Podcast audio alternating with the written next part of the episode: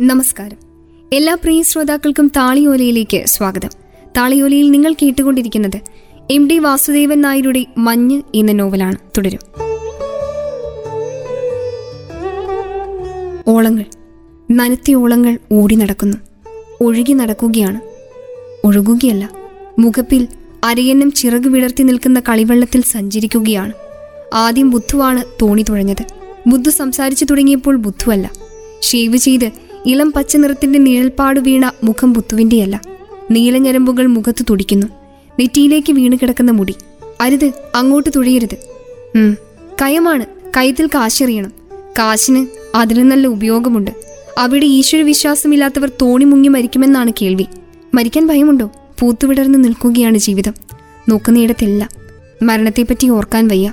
ഓളപ്പാളികൾ വട്ടം ചുറ്റുന്ന അഗാധതയുടെ മുകൾ തട്ടിൽ തോണി കറങ്ങുമ്പോഴും ബുദ്ധുവിന്റെ കണ്ണുകളിൽ ഭയമില്ല. ബുദ്ധുവിന്റെ മുഖം വീണ്ടും മാറുന്നു. ബുദ്ധുവല്ല നീലഞ്ഞരമ്പുകൾ തുടിക്കുന്ന മുഖം. വട്ടം ചുറ്റുന്ന തോണിയുടെ വക്ക് ആകാശത്ത് മുട്ടുന്നു. പൊടുന്നനെ താഴോട്ട് താഴോട്ട്. ഇപ്പോൾ അമ്മേ വിമലേ അമ്മ വിളിച്ചോ? എന്തേ കൂട്ടി? ഒന്നുമില്ല. കണ്ണുകൾ പൊടുന്നനെ നനഞ്ഞുപോയി.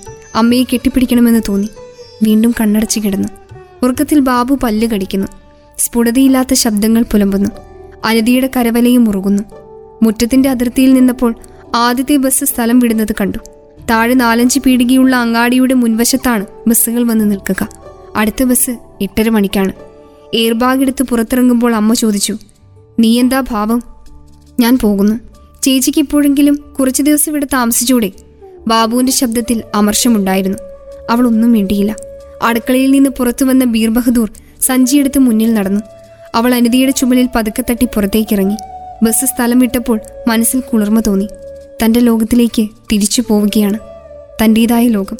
മലകളും മഞ്ഞും തണുപ്പും തടാകവും തേടി വരണ്ട ഭൂമിയിൽ നിന്ന് വന്നെത്തുന്ന സഞ്ചാരികളുടെ കാലൊച്ച കേൾക്കാം തന്റെ ശവകുടീരത്തിനു ചുറ്റും.